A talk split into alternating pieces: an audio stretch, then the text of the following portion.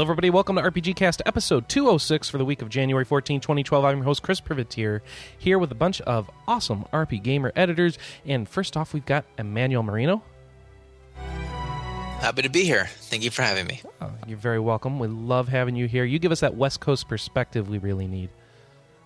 Oh, yeah, that sunny West Coast perspective. Sunny West Coast perspective. As I look out at a cloudy sky. Well, things hit the coast first. I'm stuck here in the Midwest, so I just don't know the hot trends. So I need someone like you to help help me set me straight. Yoga pants. Yoga Everyone pants? loves yoga pants. Yoga pants. I don't even know what. I have to look that up. I see. I really go. don't know. Um, All the sexy ladies wear yoga pants, and All they look like they just got out of bed and they're not trying. oh, Which actually is very sexy, but hey, what can you do? Oh, these are like bell-bottom pajamas. Pretty No? much. Yeah, I don't know. And they'll just walk around like that all day long and think you're hot. Oh, There you go. it's, it's it's more about the mental attitude, huh? Yeah. Girlsinyogapants.com. Top. Oh, and top make sure search. it says juicy on the back or sexy on the back or something. Wow, butt. there's a full blog devoted to girls in in. Oh boy, this don't go Chris, to the there's, site. there's full blogs like devoted But to just about I everything. I searched yoga pants, and it's the first thing that came up. It's not my fault. And wow. See, I God, was that's what they all say. Okay. Also here giving us um, illuminating perspectives from across the pond, John Yearworth. Uh, oh, you you introduced us as RP gamer editors. Does that mean I finally got a promotion from you know Newsound? No, it's just kind of like uh, instead of it's when you're trying to get credentials for a show, you just call everyone an editor because then they can't object to whether or not you should be there.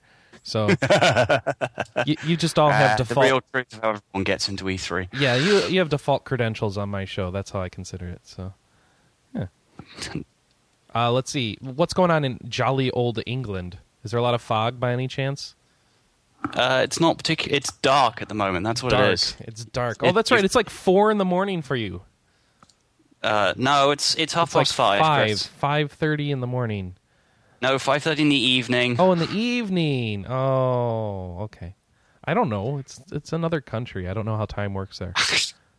Time zones. How do they work? You got me. I don't know. Well, we appreciate you. Um, well, I guess you're not staying up, so thanks for just calling and being here and giving us that that British Britaku perspective the, of the British otakus because we just don't have that represented well elsewhere. Also, giving us uh, strange perspectives, especially uh, Anna Marie Neufeld up in Vancouver, British Columbia. Who's uh, actually asleep at this moment? Apparently, time zones are weird there. It's, snickering. it's a uh, middle of the night there too. Apparently, I thought it was just nine thirty. That being said, this podcast is much easier to do at 11 than it is to do at 9. It sure is, isn't it?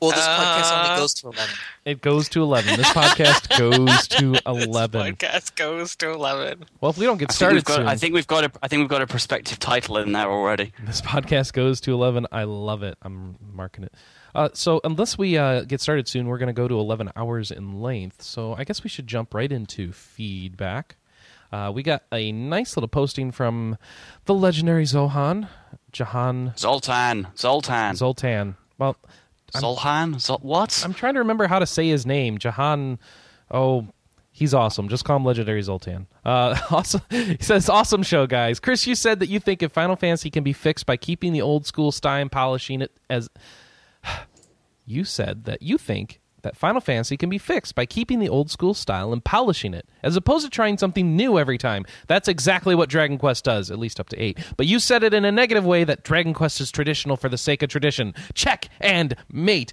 Well, good sir, you almost got me, but you yourself vindicated me by saying at least up to eight. You're absolutely right. Eight does a fantastic job of polishing and enhancing the traditional JRPG formulas, but in my opinion, nine throws it all out the window and has a bunch of crap in there for no reason other than tradition's sake, and 10 doesn't seem to be doing any better. Though I guess we don't know for sure till it comes out. Um, I really love 8, so I don't think you disprove me at all. So, nah, that's what I say to him. What do you guys think? People who like 8 need to get their head checked. Nah, you're crazy. Eight's so good.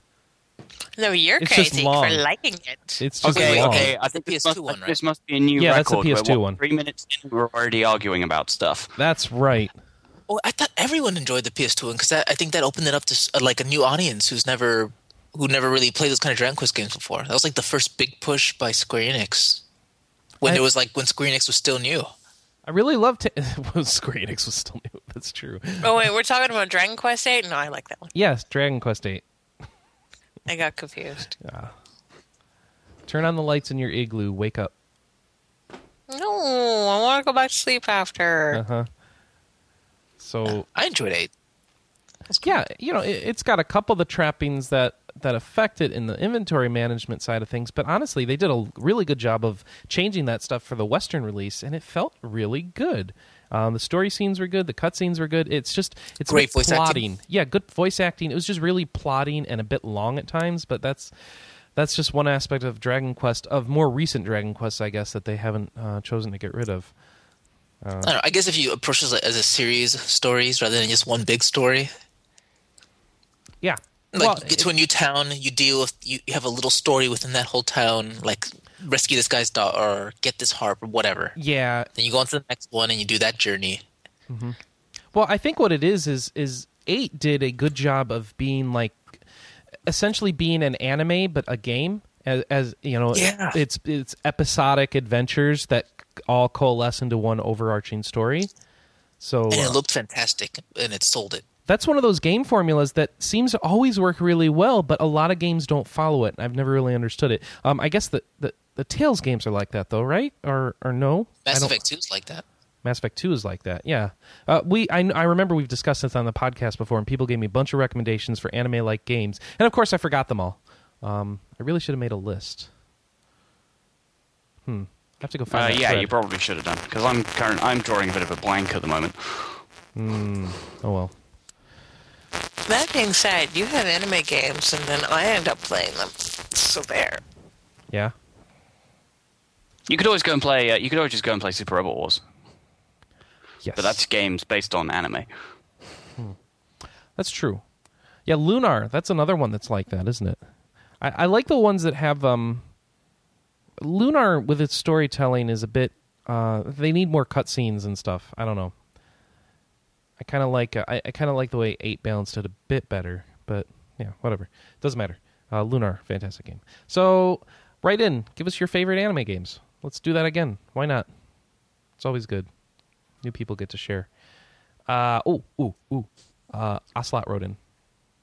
And here's what Ocelot has to say. It's time to review the year that was 2011 as we prepare for the end of the world in 2012. You are no longer a ragtag band of adventurers. You are RP gamers led by M- M- and his infinite blade of infinity. You adventure forth to slay any dragon, conquer any mountain, mountain, and, as you do each week, answer any questions that are emailed to you. Prepare for your greatest challenge yet, the year-end boss battle. I, your humble dragon master, have compiled a list worthy of your powers. Let us begin. And Only two weeks late. yeah. I he sent it in this week. Number 1. Most innovative and revolutionary RPG mechanic or convention introduced in 2011. The narrator in Bastion. Hmm. Okay. I got nothing better than that. Yeah, I'll go with that. Oh, that sounds good. The most disappointing RPG of 2011. So much hype, yet so little substance. Dead Island. Can I say Skyrim I here without knew getting? Dead Island was going to suck. I was the only person. We went and saw it at PAX, and I came out of it going, "This game is going to be stupid." I don't know. You'd be amazed. It still made a couple of Game of the Year lists. Why? Dead. Yeah, no, it did. It uh, it actually did. Let's see. How do I sort? What did they get? That shitty zombie game? Hey, watch the language. Sorry. Yeah. Let's Yeah, see. do you remember, Anna? I'm the only one allowed to get away with swearing on this podcast. Because I can't tell because your accent. That's how that works.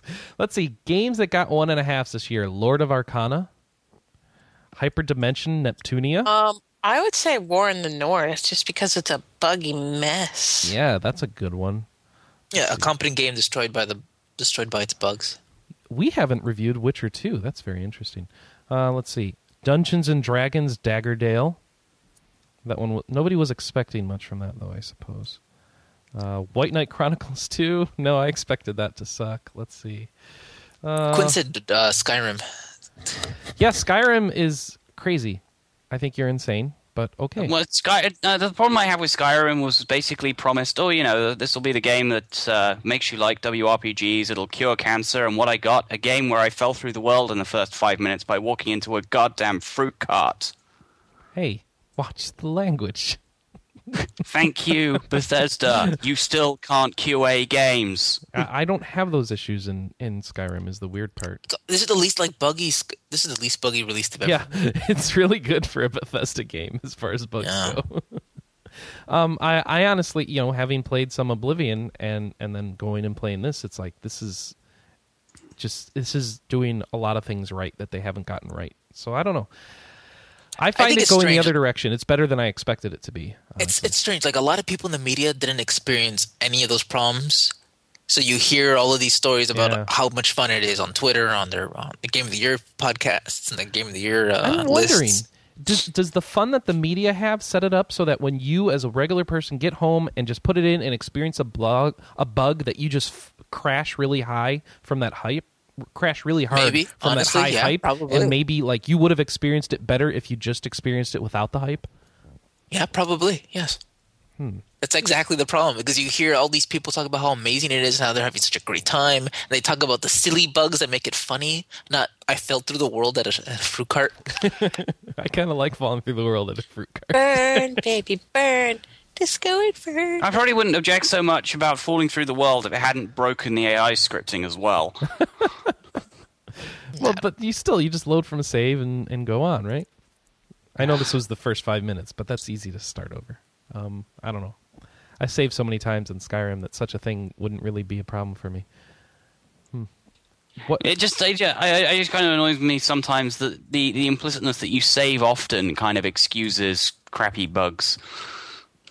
It's like, you know, I, I save all the time and, you know, that I won't encounter any game state. You know, if I encounter any problems, I'll just reload because I save so much. It's like, well, you shouldn't have to save so much because the game is buggy, kind of thing.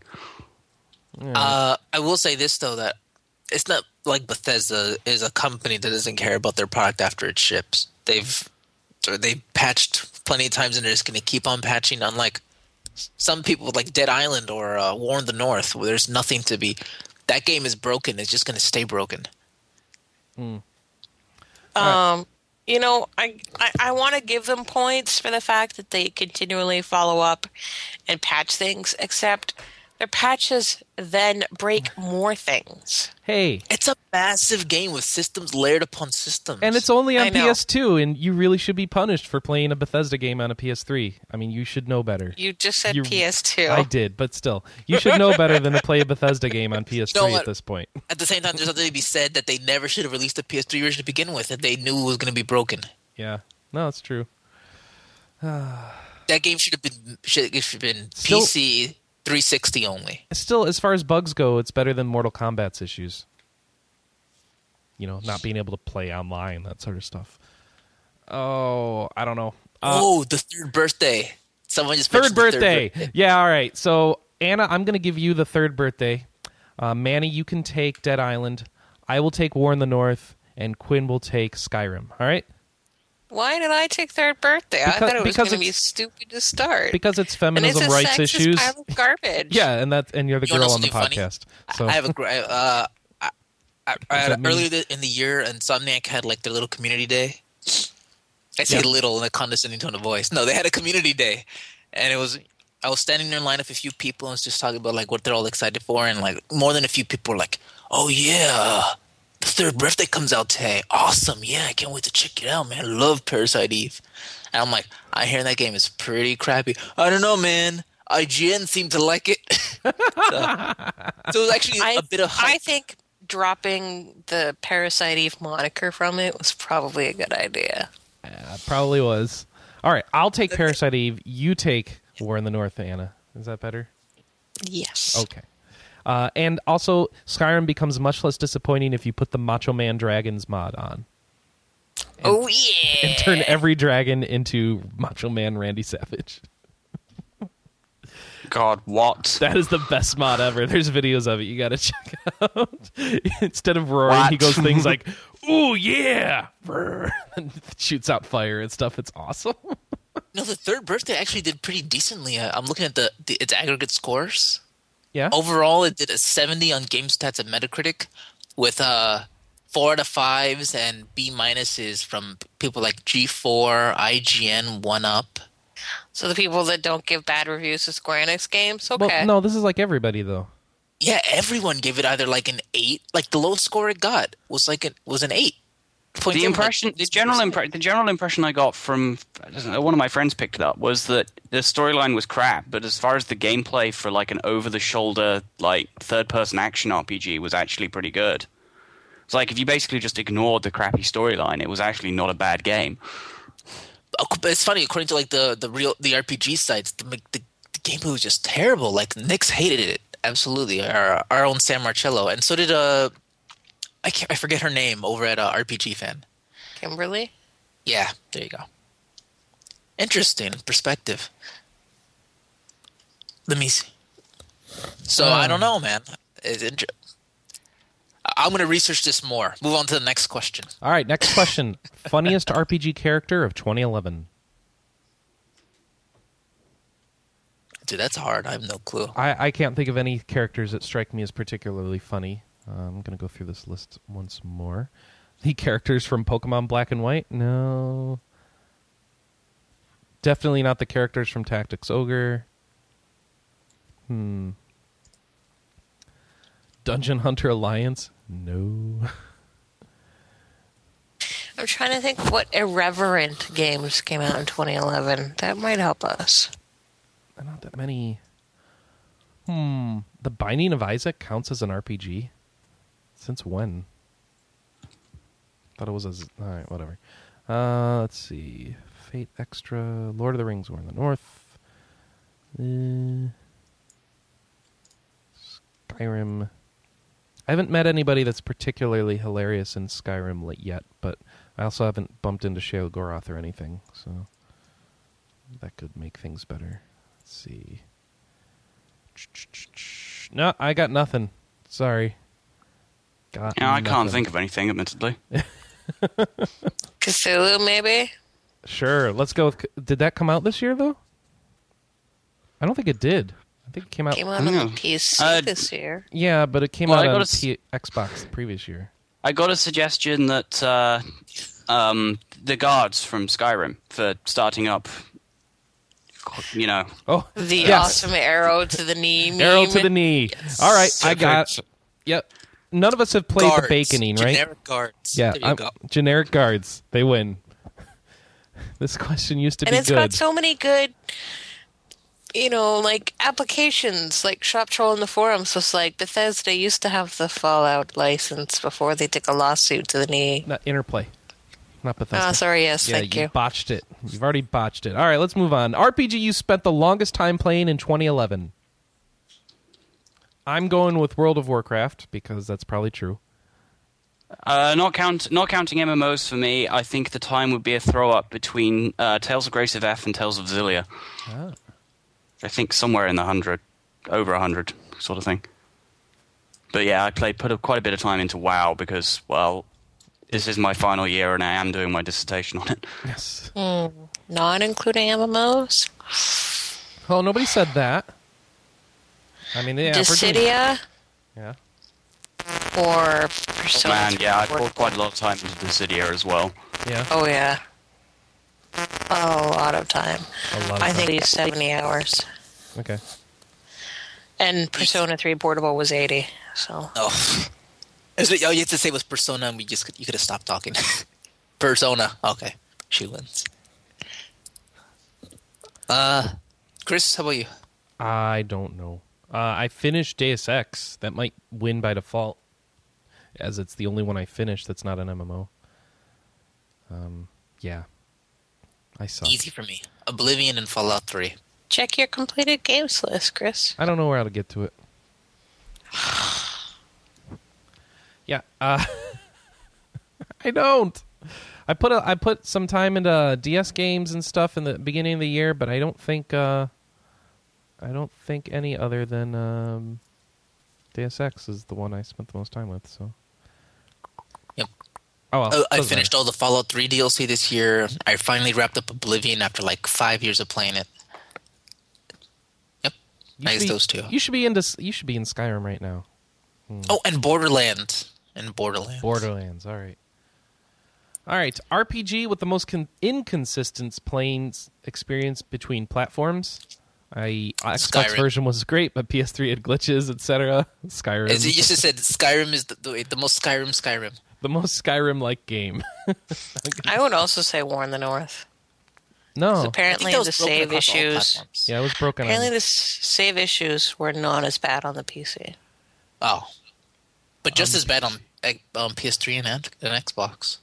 Yeah, it was bad on the consoles. Sure, is a lot easier to back up your saves on the PC. Mm-hmm. Quinn, do you have one? Uh, well, I'm not exactly going to speak from exper- per- sort of personal experience, but Skyrim sounds like the uh, the winner on that one. All right. Sounds good. Most memorable gaming experience you had in 2011? Any game, any genre, just something you'll never forget, good or bad.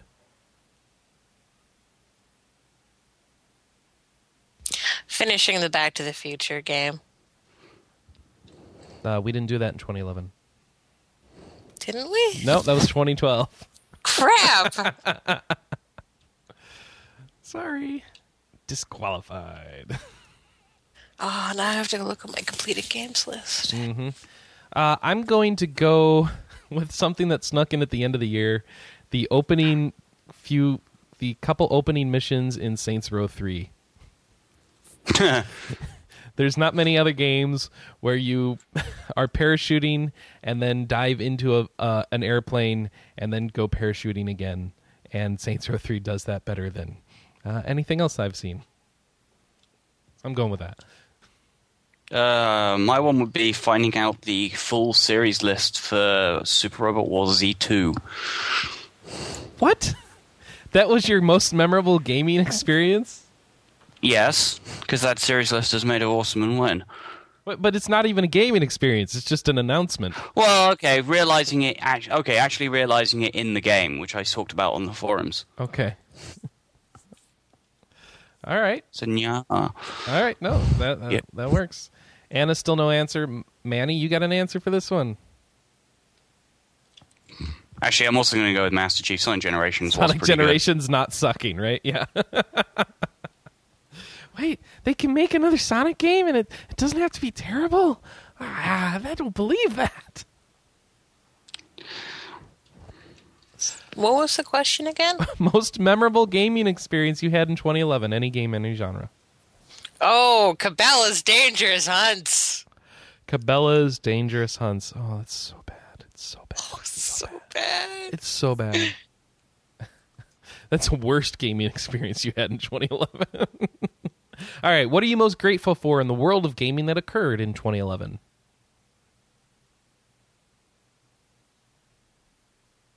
Big boost in indie gaming. Big boost in indie gaming. All right. Let's see. What uh nothing else? What happened in the world of gaming that was actually good? PS3 got hacked. uh did anything good happen?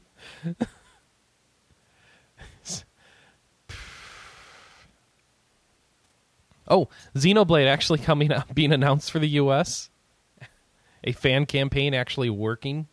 That that brings some hope to the industry. Let's go with that. I don't know. John, you got anything? Uh, I'm not really sure. Um, Are you just Great- most completely grateful. ingrateful of the gaming industry in 2011? uh, hmm.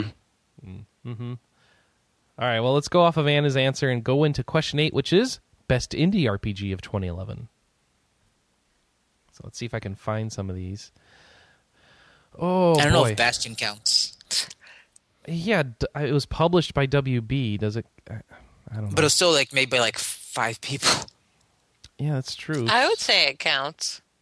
Well, so would Serious Sam, the Random Encounter, um, Farah. Let's see, Be- the Binding of Isaac, Oh, I know the best indie RPG. The Yeah? small little iPhone titled Infinity Blade. Infinity Blade. That, no, that is not an indie RPG. Chair Entertainment, owned by Epic Games, does not count as indie. Oh boy. Uh, Chantilly's came out. Uh, oh, Cthulhu Saves the World and Breath of Death 7 on PC. Uh, since it was technically released in 2011 and has probably started to evolve into one, I'm just going to cheat and say Minecraft. Minecraft. Oh, that's not an RPG. Yeah, but it's got levels in it. It's got levels in it. It It's got levels. It's got crafting. got- It's got item enchantment. It's got everything we need. It's more of an RPG than Zelda is. Well, that's not saying much. Zelda isn't much of an RPG. All right, so John goes with Minecraft. Anna, you going to go with Cthulhu on PC? Doesn't that make me a little biased? Yeah, but you, just because you're in it doesn't mean you can't choose it. Okay. no one's counting. This is an adventure. This is not. This is not press awards. This is our. This is adventuring with our dungeon master here, who asked these questions. So, I'm gonna go. Um. Uh. Yeah. I'll do like Manny. I'll say Bastion. Let's count. Let's do it. All right. RPG that should have just been a soundtrack, i.e., the music is amazing and the rest is just crap. All right. I think this is a question for Michael Cunningham. This this really is. Uh, this is a, this is a question I want people in to to write in and post in the forum. What was the best the RPG that should have just been a soundtrack? I might steal this for the the game of the year show I do. Music's amazing. The rest is just crap. All right. What have we got on this thing? Let's see. Oh, people are saying Third Birthday had a great birthday. soundtrack. All right. Yeah, I didn't play any of the crappy games. Is the problem? Uh, is Neptunia got good music? That's a possibility for this one. Uh, th- a lot of those Wait, indie Neptunia? games. Oh, yeah, okay, yeah. Hyperdimension Neptunia. That's a that's a good option. I don't know if Dead Island's music was any good. Probably not. White No. Chronicles has some good music. That might work. Mm, Dead Island was good in quotes, it was good in quotes. Lord of the Rings: War in the North had a good soundtrack. but was it like remarkable? Did it stand out? Um. Yeah, you're right. Would I just go to the store and buy it? Probably not. Good call. Good call. Yeah, I don't know. I haven't played enough to these to know. The Skyward Sword should have just had that that Skyward theme been a single release, and then released another HD Zelda game that actually uses a real controller. Ooh, I said it. No, I don't know. Um. Yeah, this this is hard for me. I didn't play enough crap. We'll have to we'll have to ask Michael about this when I do the Game of the Year show. Yep. Most anticipated game of 2012, any genre. All right, you just want to go round robin on this one. Yeah, I'll kick us off. Um, Mass Effect 3. You can give us like your top three, like we did for uh, our RP gamer voting. Oh, okay. Mass Effect 3, Diablo 3, and um uh, mm, uh I don't know what else is coming out next year. Let's see. Um, A lot of great stuff is coming out this year. Yeah, A no, I've got the list here. I'm just. Uh, mm, mm, mm, mm. D- can I count Xenoblade? Because I already own it. I bought it from Europe, so I guess I can't. Man, that don't count. oh, Ni no Kuni. You're not gonna Screw buy it that. again, no, are that's you? easy. Easy. Ni no Kuni. Diablo 3, Ni no Kuni, Mass Effect 3. Boom, right there. All right, hit me up, Manny. What do you got? Oh, oh, oh, uh, I was gonna get the big list of 2012 games. Okay. Uh, uh, let me see. I'm, I don't I know. linked it in the staff chat. There it is. Okay, I was thinking. Okay, well, I read this. Let someone, let someone go All right, first. Anna, you got three anticipated games of 2012? Torchlight 2, Miss Pandaria, and Penny Arcade 3. Ooh, good choices. John, what do you got for 2012? Oh, Super Robot Wars Original Generations 2. Everything else doesn't matter. give me giant robots or give me death. Really looking forward to that one, huh? Well, considering it was supposed to come out yeah virtually on my birthday, I'm still kind of a little pissed off that it got delayed. All right, fair enough. All right, there's like there's like ten games already that I'm excited for this year. really, like from let me see. Okay, Reckoning maybe Reckoning just because it's so close. It's like a it's like an Oblivion but with a, a fast-paced action battle system. So I'm thinking Reckoning. I'll just tell you what I put down for my list for our big game. I'll spoil it. I put down Kingdom Amalur Reckoning because it's right around the corner. Diablo 3 and Torchlight 2. I basically listed everything that's going to come out like in the first two months of 2012. since I figured that's my most anticipated because it's the closest. It's the Okay. one. It's the ones I can get my hands on the, the soonest. All right. But um, not to say, I'm also really want to play uh, Witcher 2 on 360, and the South Park game, and Darksiders 2. I think Gorky 21 is the one you're really waiting for, isn't it? I'm curious. I heard it, it's a much loved franchise, right? Like one of those niche franchises that if you if you're into it, you're really into it. And I'm gonna throw a plug out for Gungnir, just so I could say it. So, yeah, there we go. That's uh, that's what we got. That is our boss battle, end of the year boss fight from the other Ocelot. Thank you, other Ocelot. If you'd like to leave feedback for the show, we got a number of ways for you to do it. Podcast at rpgamer.com. Call us at 608-729-4098. Please keep your calls to 90 seconds or less. Also, you can send us email at uh, oh wait, you could also send us forum posts at board.rpgamer.com, and you can send us uh, voice messages. You just record it with MP3, like on your iPhone with the voice recorder app, and uh, email it us over to podcast.rpgamer.com as well, and we'll play it right here on the show. Thank you very much for your feedback. We love it. It makes the show a lot better. So let us jump into the news. And the first thing is uh, new releases next week is Fortune Summoners for PC. I have no idea about anything of this game. No one else has heard about it either, right? Fortune Summoners. It's by the guys that do Chantelise and Recettear. Ah, that's Indeed. right. So we have talked about that one. All right, so that is their third. It's a side-scrolling RPG that has logic and physics puzzles. Does it also look like it's from a PlayStation One? yes, it does. No, it looks like a PS2 game. All right, they've upgraded. Actually, oh, that looks it looks nice. Got a good uh, visual Chris, style. what exactly are you expecting from a you know a Japanese indie title? Well, no, they've been porting over really old games. Yeah, I know. They're not really But indie even- titles. But even so, I don't know. I, I was under the impression Easy Game Station were a Doujin Circle. I guess I don't know. Isn't is that just a fancy Japanese word for indie? I, I, I've, I've occasionally used the terms interchangeably when attempting to discuss the differences between the 2 I, Alright, there, well- I, I do believe there are a number of cultural differences, but you know there are some similarities. Although I mostly cite things like Japan's lax of views on copyright laws. Yeah, I suppose. All right. Well, let's uh let's see what else interesting happened in the past week. Oh, ooh. So you know that PlayStation Vita? You know, Never Sony's releasing. Yeah, it's a new handheld system. So they they finally got around to announcing stuff. Um, I think because CES was this week, they're like, well, let's bring out some details, and they brought out the uh, details of the AT and T 3G plans that you'll be able to get if you buy the 3G version of the Vita system. So here you go. There will be two plans. One's 250 megabytes per month of data for four, for 14.99, and the other is two gigabytes of data for twenty-five dollars. Uh, it's month by month. There's no contract. We already knew that was going to be the case, and uh, the 3G model already start costs fifty dollars more than the Wi-Fi only model, of course. And you will be able to get a 3G plan month to month because that's what you really wanted. Yay!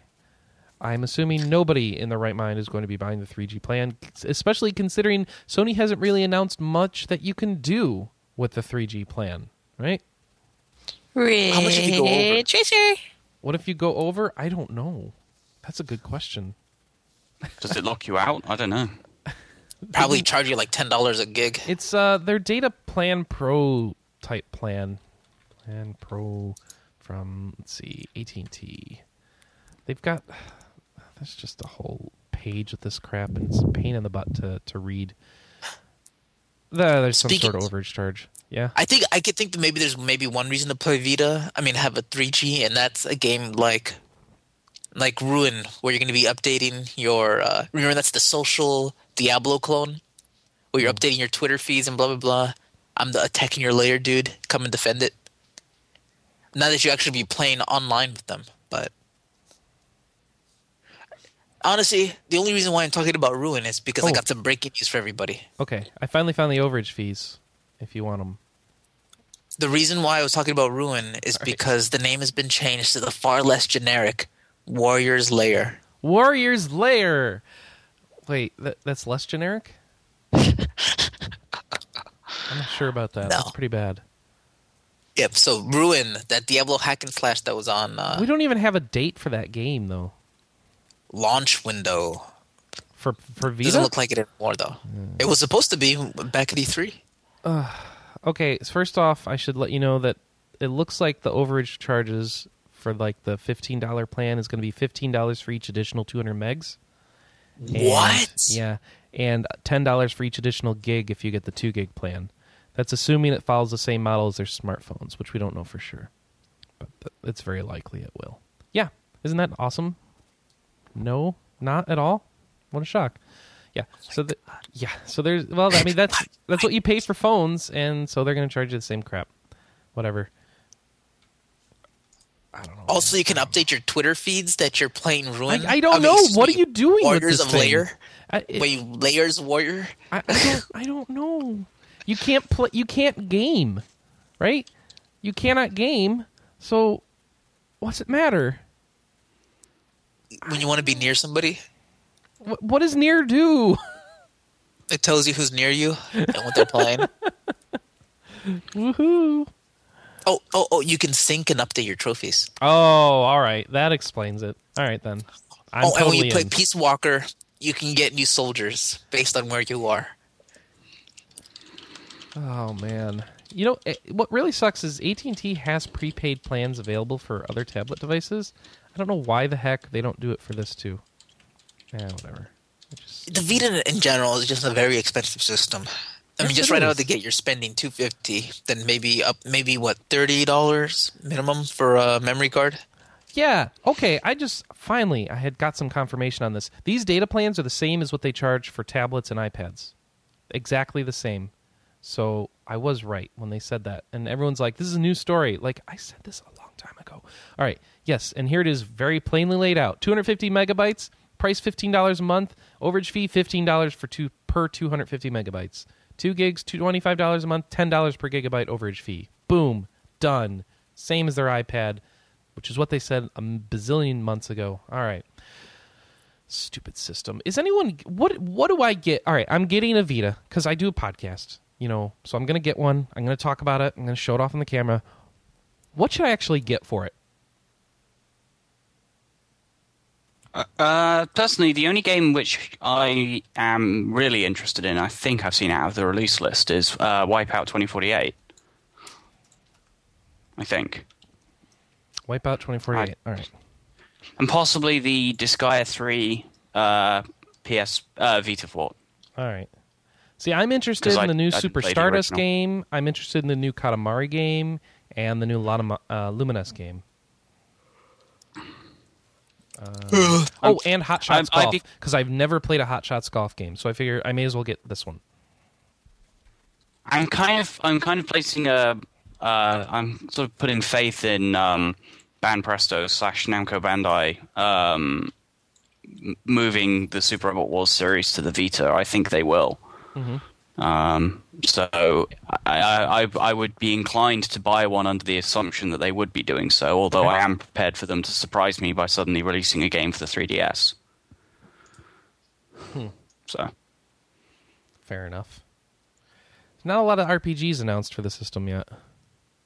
Warriors Lair do the best RPG ever. It's like Diablo, but much worse and relies on Facebook. Yeah. Warriors Lair and what else? Man, how much are you gonna drop on this thing? I'm thinking two fifty. Are you getting the Wi-Fi? Then you need to walk out of there with at least a thirty dollar memory card and then a fifty dollar game. I am buying the uh, the the the the early adopter pack, the one that gets it a week early. So Isn't that only three G? uh, yeah, it's a 3G. Yep. Ugh. So I, I'll have the 3G option, but that means it comes with the GPS in it, and some games can use the three, the GPS regardless of you having a 3G plan. Uh, the G, I, I said, th- did I say 3GS? The GPS, regardless of having a 3G plan. Yeah, and Yeah, but but what developer's gonna code for like GPS when they know like less than half their it? audience has it? yeah, I don't know. I don't know, but I'm gonna have it, and it comes with. I'm gonna have a four gig memory card, woohoo, and little deviants, and I don't know. I think there's a case or something. I don't remember. Did you like Little Deviants? I know you played it, and so did Anna.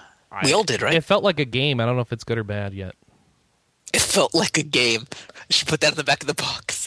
RP Gamer, Chris Privitere. It felt like a game.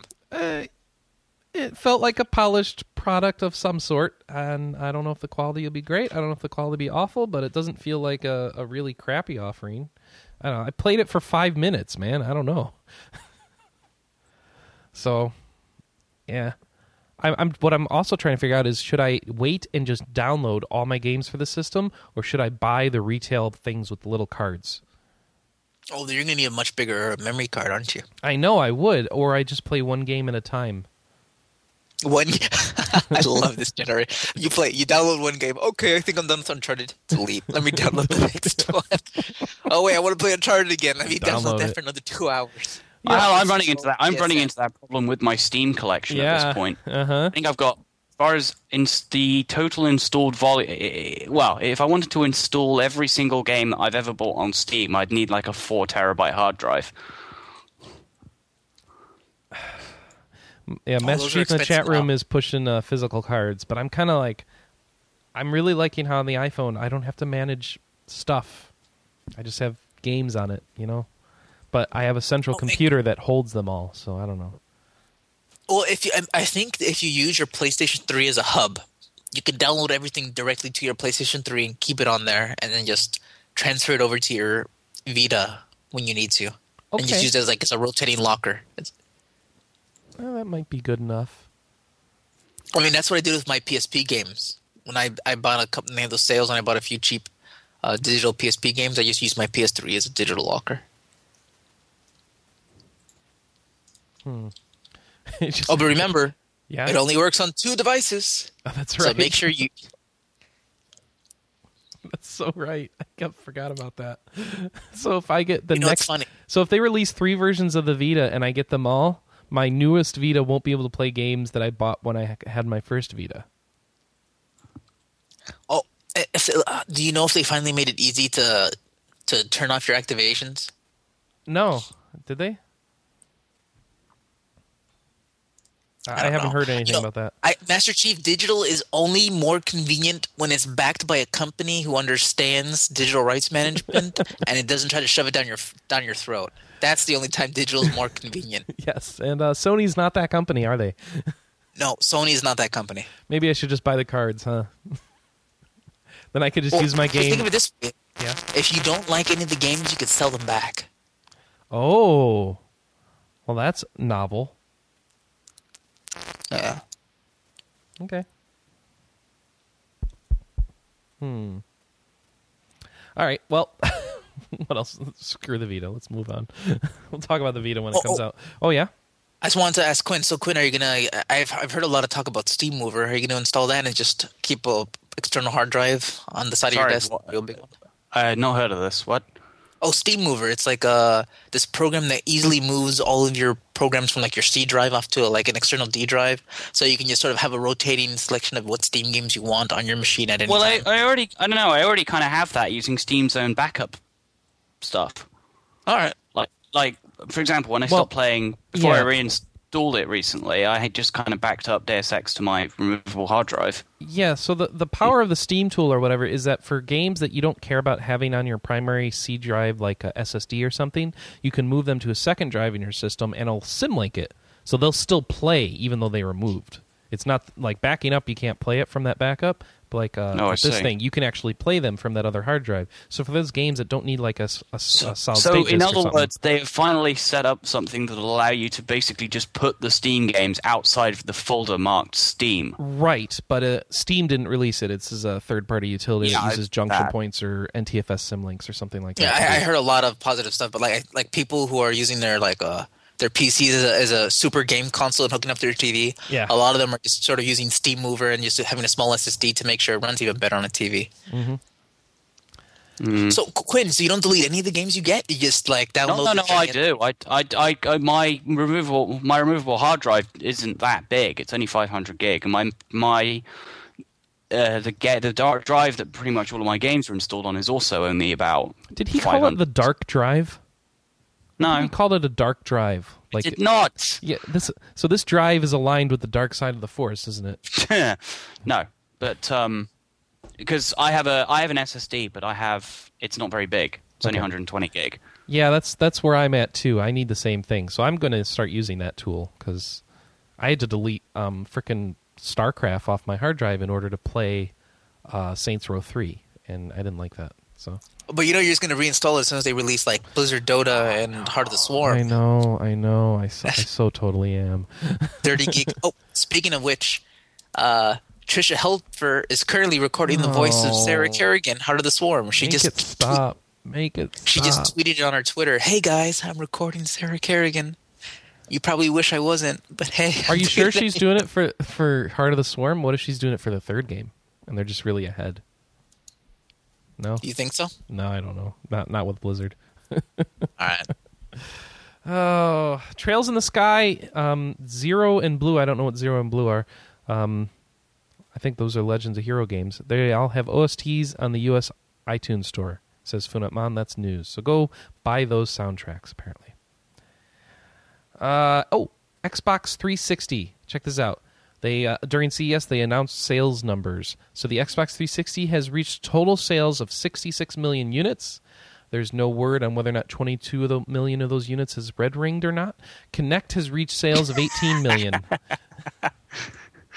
That's what I'm assuming, right? 22 million of them red ringed, or do they not count those as a sale? I don't know. Uh, Kinect has reached 18 million. That's the real big, the, the the big number that nobody had a good impression of before. So, um, you know, less than the third, but still a really good percentage of owners have Kinects. And what does that mean? Probably absolutely nothing, right? There's a Oh, lot of Kinects I out think- there. I think the bigger numbers that uh like what was it 20 million less than they said like 40 million are are paying for gold or something Nearly like that. 40 million users on Xbox Live, but not all of them are gold. That's just Xbox Live users. So that's how many people are Oh. online. Period. Okay. But still, that's, still, that's lot more good. That's better than what we thought. We thought most of those consoles weren't connected. Still, uh, that does imply something like 10 to 20 million consoles sitting out there not connected to the internet, which is kind of crazy. But um, That's still a lot of people though. so I look at all those people out there to yell at you with their 11 year old kids on Xbox Live while you're trying to play Gears of War. It's, just- it's just so good. Or what are the kids playing nowadays? Call of Duties, right? Call of Duties. I don't know, old man Chris. What are they playing over Uh, they there? went to Calls of Duties and their Gears of Warts. I don't know. Gears of Warts of Four? I don't know. All right. Skyrim PS3 lag being addressed in this much pa- this month's patch. So there you go. Confirmation 1.4 is going to come out and de- try to fix the PS3 lag again. All right? and if they break it, they'll patch it again. They'll patch it again. so just in case you thought they forgot about you, no, they, I think they took a little break for Christmas, and because the team hasn't really had a break since the game came out, and now they're back and they're going to patch this thing. So um, have hope. because uh, apparently E3 is going to be rather hopeless, as Sony has claimed there will be no PS4 announcement at E E3. So check this out. So somebody asked uh, about someone else's. So there was a press conference. Kaz Hirai was there. A reporter was there. Someone else in Sony had made comments about there being no announcements of a PS4 at E3, and they asked Kaz to basically confirm this. And he said, "Andy's absolutely right, and that we are not making any announcements um, at E3. I've always said a 10 year life cycle for PS3, and there's no reason to go away from that." Okay, so That was such a that was such a matter. The way he said it was so matter of fact that I have no doubt they really aren't going to show anything in D three. All right, so you think he's legit? There really won't be Well, anything. when at you straight up say, "Yeah, we're totally not showing nothing," because they've said stuff like that before and then so, shown stuff. Plans change. plans could change, but I feel like as it stands right now, they're, they're not eager to jump into the into a PlayStation Four. I don't know. This seemed. This really seemed like the year we would get new console announcements. So I'm shocked. Everyone thought one. that too, but why would Microsoft release every and then and then the Xbox continue to sell multiple millions every single? but that's okay, I guess. I you know I, I don't see a problem with that both being true. You announce the new because think about how how this usually goes. You announce the new system. It, it comes out the year afterwards, and then it takes two years before you actually stop doing stuff with the old system. And that would work fine with PS3's 10 year life cycle. So that's a Sony. Maybe they just don't want to. Yeah, it's really weird that, and people are running with this 10 year life cycle and saying, well, that means we don't get a new console to 2015. I'm like, well, no. The PS2 had a 10 year life cycle. They've already done this. You have the consoles existing concurrently for two to three years after the new one comes out. So I don't know. Uh, I, Well, this generation's already lasted a lot longer than Yes. than most others. Yes, and it, has. seems like not neither. Nobody's really eager for a new set console other than uh the gamers. no other than Nintendo, and that's just because the I'm sales of eager their Wii dropped console. off. I'm eager for a new console because my PC is outperforming my other consoles so well. I'm like, Is that the uh, way it's supposed to be though? for a while, and then the consoles are supposed to PC jump gaming back. master race. I don't know. Yeah, seriously. Why don't you just do what everyone in the media is doing right now and just turn your uh, TV into Dude, a, I, into I already your did. super console? I already did. It is. And there was there were rumors that uh, at CES that they were that Valve was showing off their uh, their Steam like the the large version of Steam that's supposed to work on the TVs. lean back interface or something. Yeah, I'm a ten foot interface. I uh, I'm looking forward to that. I want to see that. Because honestly, if you play Saints Row on your PC and just hook it up to your TV and turn every, and crank Yep. everything up to max, there's your next gen system right there. I know, and that's what I've been doing. it works really well. Um, so I'm- what do you need to do? There you go. because it. Skyrim isn't performing as well as I'd hoped it would. And I, I spend a lot of money on this PC, and it's still having certain issues with Skyrim, and I want it to run even better. and I don't want to have to spend eight hundred dollars on a graphics card setups. I think that's crazy. Why don't you just get an external graphics card housing? There you go. Does that exist? have you seen those at CS? Just hook it up through Thunderbolt. Yeah, my piece, my new PC does not have Thunderbolt. I should, uh, I should have looked into that. I suppose.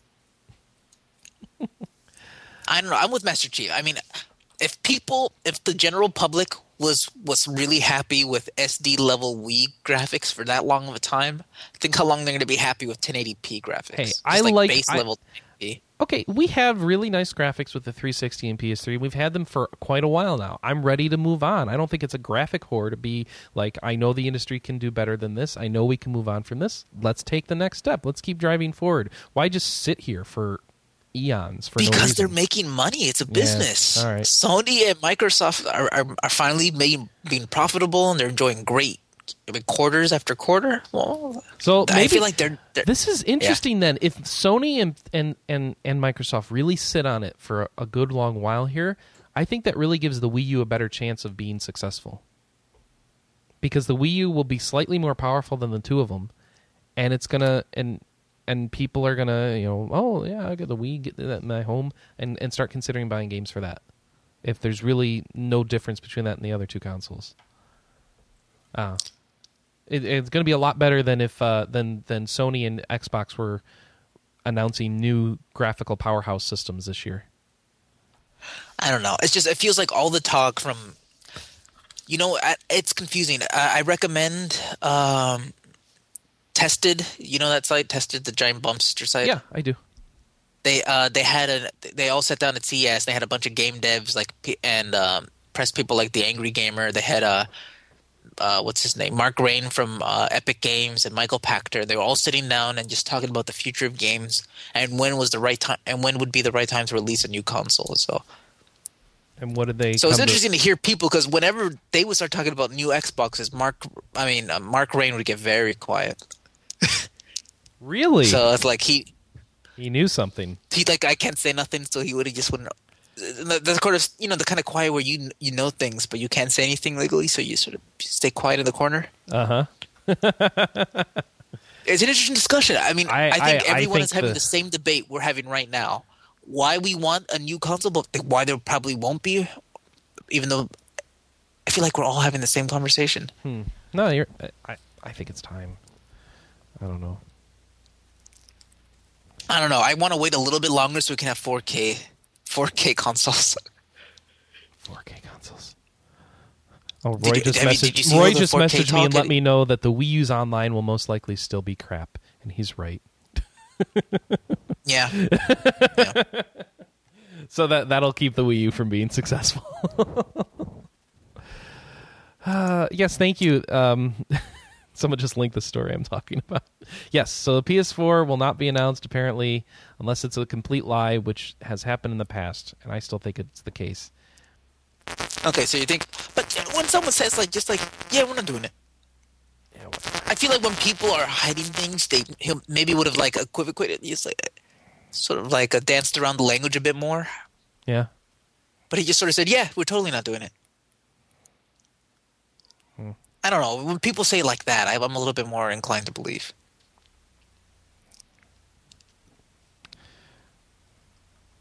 All right, so Yeah. What? What? Okay, let's Oh, go. Final Fantasy Origins. That's our next story. Sorry about that. So, Final Fantasy Origins now on PSN. So, who's been Okay, I've got this ad on our site that keeps covering up the story I'm trying to read. I keep hitting close and it keeps opening up again. This is the most obnoxious thing I've ever seen. Oh my god. Have ever I, I'm going to read the ad because it won't ever zipline from the top of a hidden jungle quarry? No, I haven't. So apparently I've got to watch this ad of a guy ziplining Okay, he's going through this jungle. What is this for? This better not be for like a Gillette shaving thing. Oh, now he's parasailing. Somehow he transitioned right from the end of the zip line into a parasail. And he's going through, and it stopped a tangy to sweet tropical transformation. Swerve, a tangy to sweet. This was an advertisement for gum. And it starts off talking about ziplining. Okay, and I've watched it. I hit close, and it opens up again immediately. Oh, Oh. my god! I just remembered someone mentioned something about the. Uh, started talking about the Wii U. Apparently, Nintendo kind of wants to reset the perception of what the the Wii U was from last E3. They're gonna have like a re-unveiling. They're labeling it at this year's E E3. Ah, okay. They, So they I didn't, wonder if they they didn't do anything like that with. Well, they didn't do anything to the console demo units they uh, brought to CES. It was exactly the same as what was at E3. Wait, so they actually did bring hardware to CES? Yeah. Oh yeah. People are getting the same demos we got at E3. Really? Yep. They had a they had a Huh. hotel room suite somewhere, and they were doing it all. So are they showing the old hardware? I mean, when you say re-unveiling, what do you what do you mean then? What do you mean? I mean, they were showing Well, these same. I didn't. No, I, I, mean never when said Nintendo says we're gonna have a re-unveiling, they're like, Yeah, they'll show a I- game. do they mean like the marketing hype? Re-unveil it for the mark? Aw, that's I, they're gonna, gonna show it with an actual game, and like this is what this is. Now we have a fully realized experience for a console. Check it out. That's what I think it'll be. Ah. All right. I, I don't That's think it'll be exciting. you know, it's possible. Maybe they'll come out and say now you can do two of these co- controllers to the same console. Or maybe now it's multi-touch. Uh, I don't think so. I don't see that. Those You know, things. That controller is instantly much less interesting the second you have to use its stylus. When the entire, in- well, several industries have moved past that and gone into multi-touch. Okay. Just think of all the experiences you can have on on a a screen like that with a with a with a stylus and only one point of contact. just so mad about that ad. All right, Final Fantasy Origins is finally out on PlayStation Network. For ten bucks, you can get the PlayStation One, or excuse me, Final Fantasy One and Final Fantasy Two, which were part of Final Fantasy Origins from way long ago. I don't know why you'd buy these versions instead of like the PSP versions or something, but they're out there if you want them. Um, they've got enhanced 16-bit graphics and stuff, but I think the GBA versions, PSP versions, are a better choice at this point, um, and they're portable. Oh, Reckoning!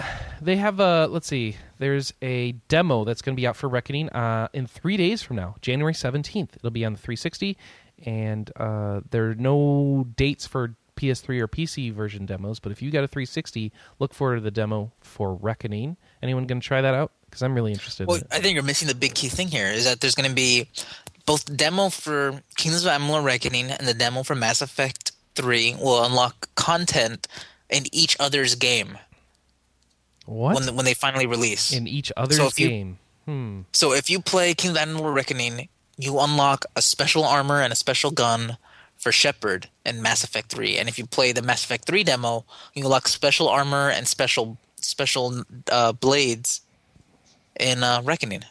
All right. Have you seen what they actually look like though? What? the the special armor and equipment. No, I haven't. Oh, okay. You have to check it out. Apparently, for Reckoning, you get this armor that looks like uh, N7 armor, and you get these uh here these we go. twin daggers that look like hollow blades. It was a later story in my lineup here, so there we go. They got a whole trailer about it, and the ar- armor looks ugly. Actually, Which one? both of them, Uh, I think you need to see the actual in-game screenshots. They look a little like, it bit looks similar. They're similar designs. Okay, I'm just looking at the artwork on the front of the trailer. So where do I see Yeah, the yeah. screenshots? different. Uh, Where can people go any- to check this out? Is it on their site somewhere? Uh, I don't know. Uh, I think Joystiq has them. All right. EA Reckoning crossover matches two titles. Game Oh, I found it. Bandits. I don't know. Yeah, it's uh, Kingdom Amalur Reckoning cross promo or something. I'll give everyone the link right now and tell me for yourself. It actually sounds pretty cool when you uh. Yeah, it's on when you Joystiq. hear All right. do. All right, let's check this out. Let's check this out. Impress me with these screenshots. I've got armor, and okay, nice and spiky. Looks like a red versus blue armor in Mass Effect 3, I like the daggers more than anything. Those hollow daggers. All right, uh, next to it from uh, Reckoning, guys got these crazy looking daggers and are on fire. Um, and Mass Effect 3, just another shot of the armor, this time without spikes. I don't know why it doesn't have spikes. And. Okay. And it's big fancy armor. I don't know why we care. Why not? I I mean, if you're gonna play the demo anyway, you get some cool stuff for it. It always feels to me like these promotional armor sets are so outside the normal art style design and vision of the game that I don't feel they fit or make sense. And I kind of don't like to do it because it just Uh, You should have told, you should start saying that to EA like five years ago when they put like Dead Space armor in uh, Dragon Age. yeah, no kidding, no kidding. I, th- uh, I seem to remember someone registering surprised that this was actually something done by EA. I thought EA had been doing this for a while. Yeah. Shepard will be able to don close quarters combat focused Reckoner knight armor and wield the Chakram launcher, which fo- which features explosive ammunition discs.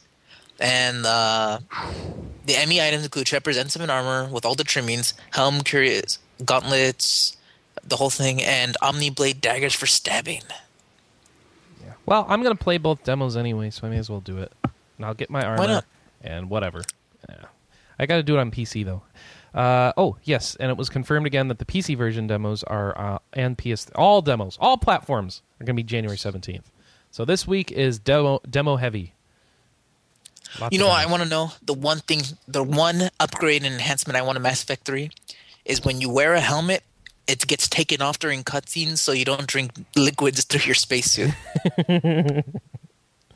You could do that in Dragon Age. They really need to add that to Mass Effect. Yeah, I remember in Mass Effect 2, I never wore a helmet because during cutscenes he would never take it off. So I just wore that one little uh, eye visor thing. Yeah. The little- Oh yeah, D- yeah. Didn't everyone do that? Yeah, Yeah. everyone did that. So it's like there was an Yeah. entire class of armor that nobody wore because it ruined all the cutscenes. How stupid is that? I wore I changed and wore the other armor because why not?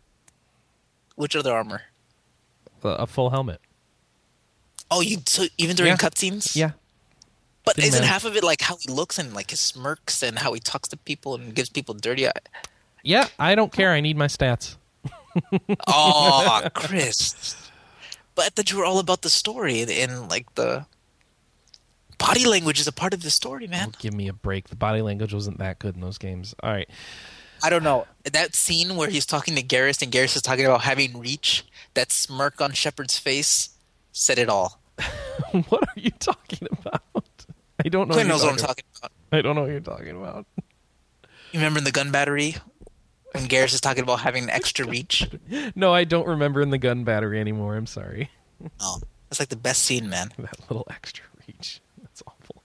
Uh, all your Fallout are belong to Bez- Bethesda. So, Interplay and Bethesda had this issue where Interplay gave Bethesda, uh, gave, sold, whatever, the rights to Fallout games to Bethesda, and they retained the right to make a Fallout based MMO. Unfortunately, the agreement that they signed both said they could uh, they had they only had the rights to use the Fallout name and none of its actual properties, and that they will only be able to use a uh, to make a game based off the Fallout world and properties, and not for any other reason. So it, it actually resulted in them not actually being able to make a game according to Bethesda's interpretation of the agreement. Well, all that's been settled and the result is Bethesda paid Interplay two million bucks, and Bethesda is getting all the rights, including MMO rights now. And Interplay has nothing except the ability to keep selling their Bethes- uh, Fallout One, Two, and Tactics triple pack until 2013, and and that's all that's going to happen. I Uh, think did they you see were. the, did you see the Penny Arcade related to that? I did not. Ah, I'll have to go and pick that one out. Was that any good? All right, everyone, get ready for awkward silence as we all go. Awkward as we all silence as we collectively go to Penny Arcade. Listen to my. Listen to my Hey, hang on, but this is me going somewhere. I'm not the host, damn it. No, let's see. Uh, oh, D and D Fifth Edition. Oh, that's a story this week, isn't it? D and D. So D- Dungeons Oh, yeah. and Dragons is doing a fifth edition, kind of, except it's called. Um, it, it's going to be like a greatest hits of D and D. But and they're not really calling it fifth edition right now. So I am hoping that they have uh, really good, awkward, legalistic paragraph explanations in the book, like the first two books did, because otherwise it's just not D and D. So that that that's that's what I'm hoping for. You guys excited for a new D and D that's trying to bring in all the best parts of the previous games? No. Um, I don't know. Uh, I, I think I'm more interested to see the fallout from it. I mean, this is coming from someone who actually liked fourth edition more than 3.5. What is that talking You know. about? I don't know. The link's posted in the chat, Chris. What? For That attachment link. It's an old one. what attachment? Just no. Click on Master Chief's link. Okay, I'm clicking. I'm clicking. I have to log into the forums How are you not logged into the because forums? I was I haven't logged in on that. per- My cookie expired. What is this going on? Oh, this is an old one. Uh, this is the address I have for Interplay, but all I see is a dirty box. This is Interplay. Me and the rats are working on the Fallout MMO. It's crunch time. It's crunch time inside that box. Oh yeah, these kids are going hog wild in here. They won't quit till it's done. No, seriously, what are you doing in here? Oh, I don't want to read that. I'm not reading that. That ends like a penny arcade. I'm not reading that. I'm not reading that. As Chris has lines and will not cross them. Yes. All right. so that's a sad end to the interplay. Uh, really, that's a sad end to interplay entirely. They're done. they lost Fallout. They're done. So much for that. Oh, what else we got? Uh, oh, reviews. We got some reviews that came out this week. All right. Evil Quest by Adriaan den Ouden gets a one and a half out of five. It's an Xbox Live independent game. Terrible writing, severe balance problems, but basic mechanics are good, are solid, and it has good boss fights. So there's uh, Xbox Live independent game doing like most Xbox Live independent games, underwhelming, with the exception, of course, of Zeboyd games, which we tend to like here. Uh, let's see. Fate Extra, we also got a review by Zach Welhouse. Two and a half out of five. Thoughtful story, fun, interesting characters, but the combat's unpleasant and the dungeon design is poor. That is, uh, that's the game that a lot of people were playing, and I heard on Twitter that people thought, you know, it's a lot better than I thought it was going to be. I'm kind of surprised by his score being two and a half, given the kind of buzz that Fate Extra had on Twitter. Aren't you guys? I think it's one of those. It's one of those cases where you kind of um, you kind of interpret the score in your in your kind of own way. Two point five may kind of sound bad, but if you're a fan of like the Nasuverse or Fate Stay Night, you may still enjoy it. It's one of don't those know. cases. I, I wasn't uh, aware of two and a half applying in that method. All right, whatever. Oh, I've not seen it apply in that method. All right. so I've seen that's- one point fives apply in that method. Oh my gosh, I think that's misscored if that's the case. But all right.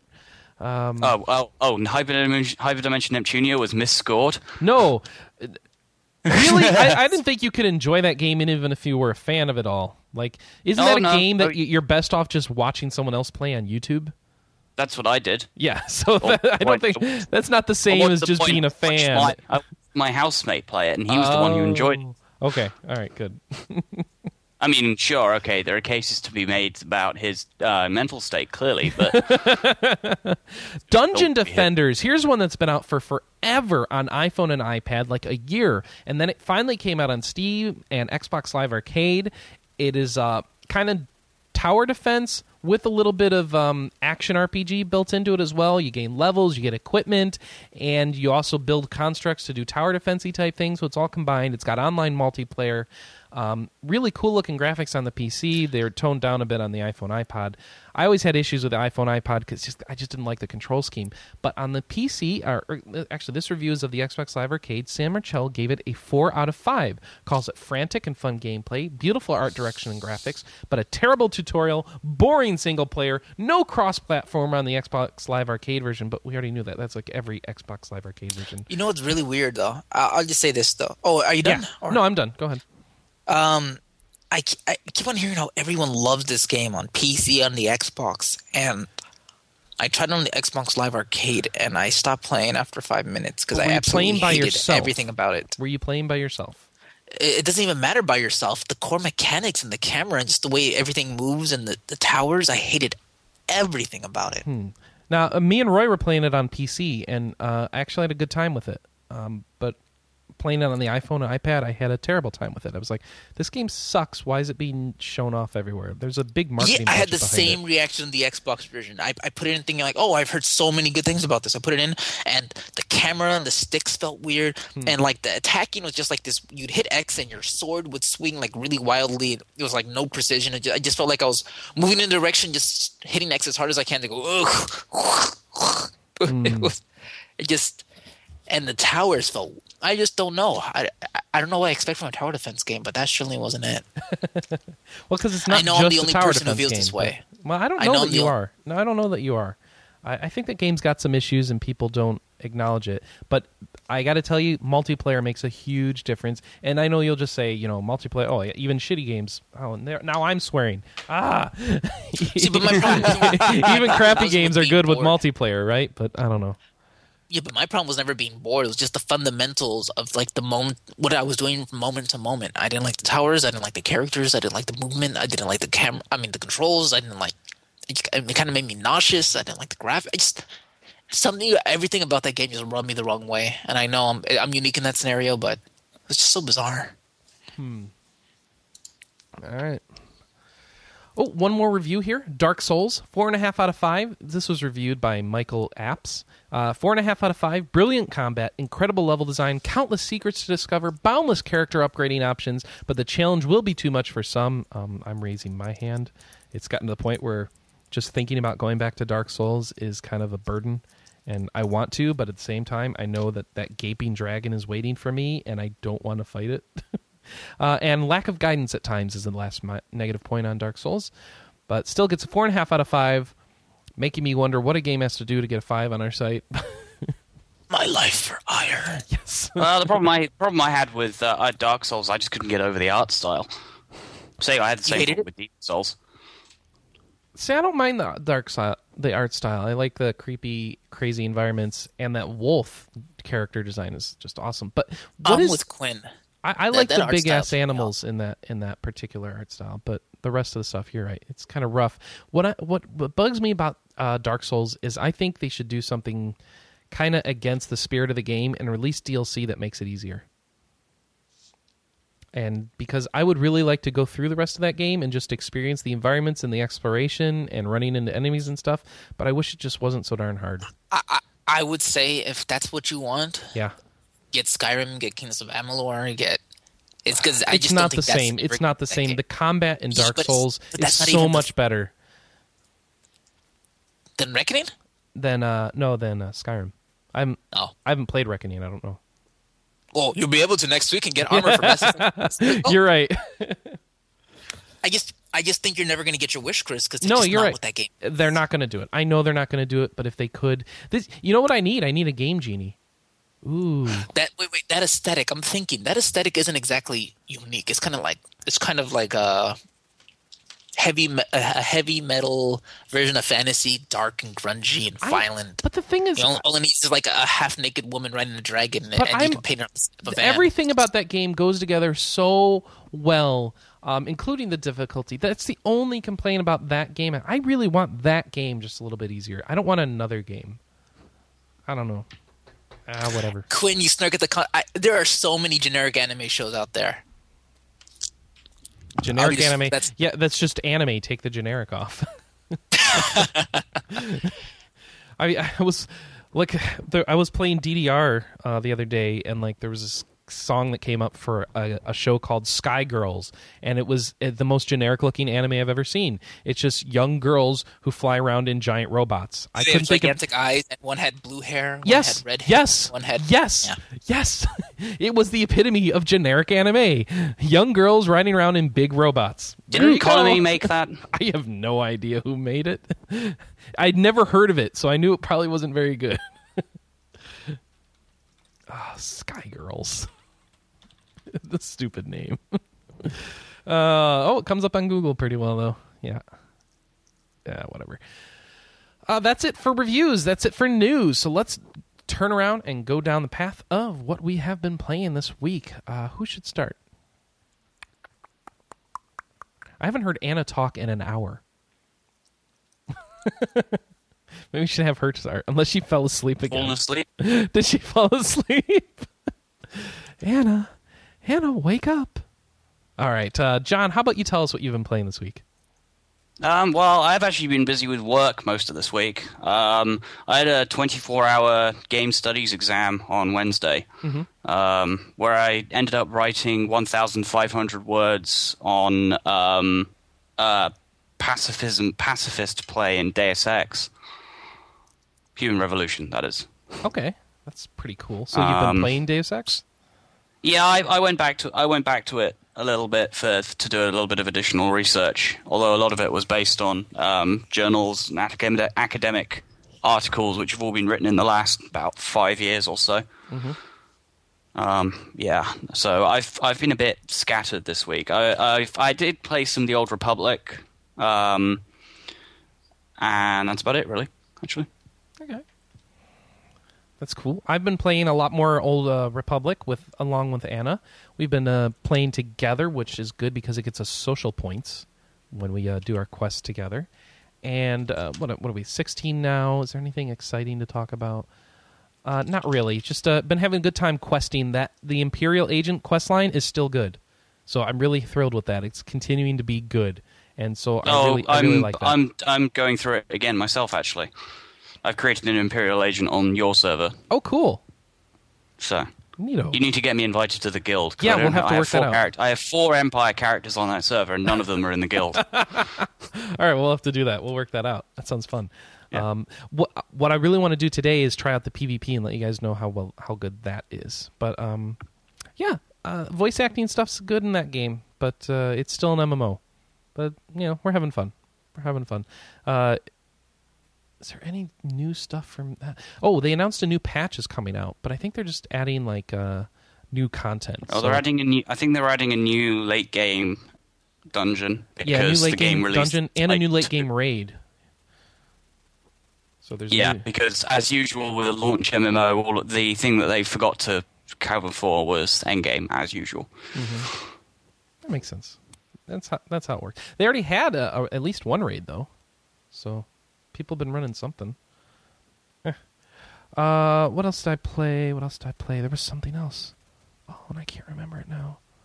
Oh shoot! All right, well I'll let you guys go. If I remember, I'll jump in. So, um, wait, that you already went. So, Manny, Manny, what have you been playing this week? I've been playing Darksiders. Darksiders. All right. Uh, I don't know why people crap on that game so much. I'm loving it. I, I've n- I've never heard someone crap on Darksiders. All I've ever I've heard, heard is nothing positive. but people be like, "Oh, it's just a blah blah blah clone, blah Really? blah blah. Uh, it's not as good as God of War, blah blah blah blah blah." Okay. I'm thinking it's never supposed to be God of War. It was supposed to be The Legend of Zelda, and it does it perfectly. yeah, it does. I, I'm I'm digging it. I think that game looks. I know ever mentioned how fantastic that game looks because they chose to go for a, like an exaggerated cartoonish style, similar like to the World of Warcraft. That game looks great and has some great animations. Has some pretty good voice acting. Mark Hamill's all over the place. He's got lots of character and personalities. I mean, I didn't realize. I thought for a long time that I was just done with, with uh, Zelda games. I, Oh, I'm, I hold on a second. Hold on. Hold on a second. You're uh, the. I don't know. You guys have been hearing of it. Something about the the mic setup I've got this week has been spazzing out every so often. So we need to wait about 20 seconds for Manny's mic to cool down, um, or really for the Skype input to cool down. Really, I'm not even doing yeah, anything. You're, well, you, you're fine now. It, it wasn't you. It's something about my setup here. So go ahead and continue. Yep. All right. So I've been really enjoying uh, Darksiders. I think the animation looks great. The graphics hold up pretty well because uh, they went for a slightly exaggerated style. Uh, for a long time, I thought I was done with, Zel- with Zelda games, these kind of uh, the Legend of Zelda titles, and it, it- I wasn't bored of those titles.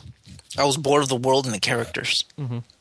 So you know, you take that formula and you basically just transplant it into a, a fight between heaven and hell, and have a cool, badass character stuck in the middle, and I'm suddenly interested all over again. Cool.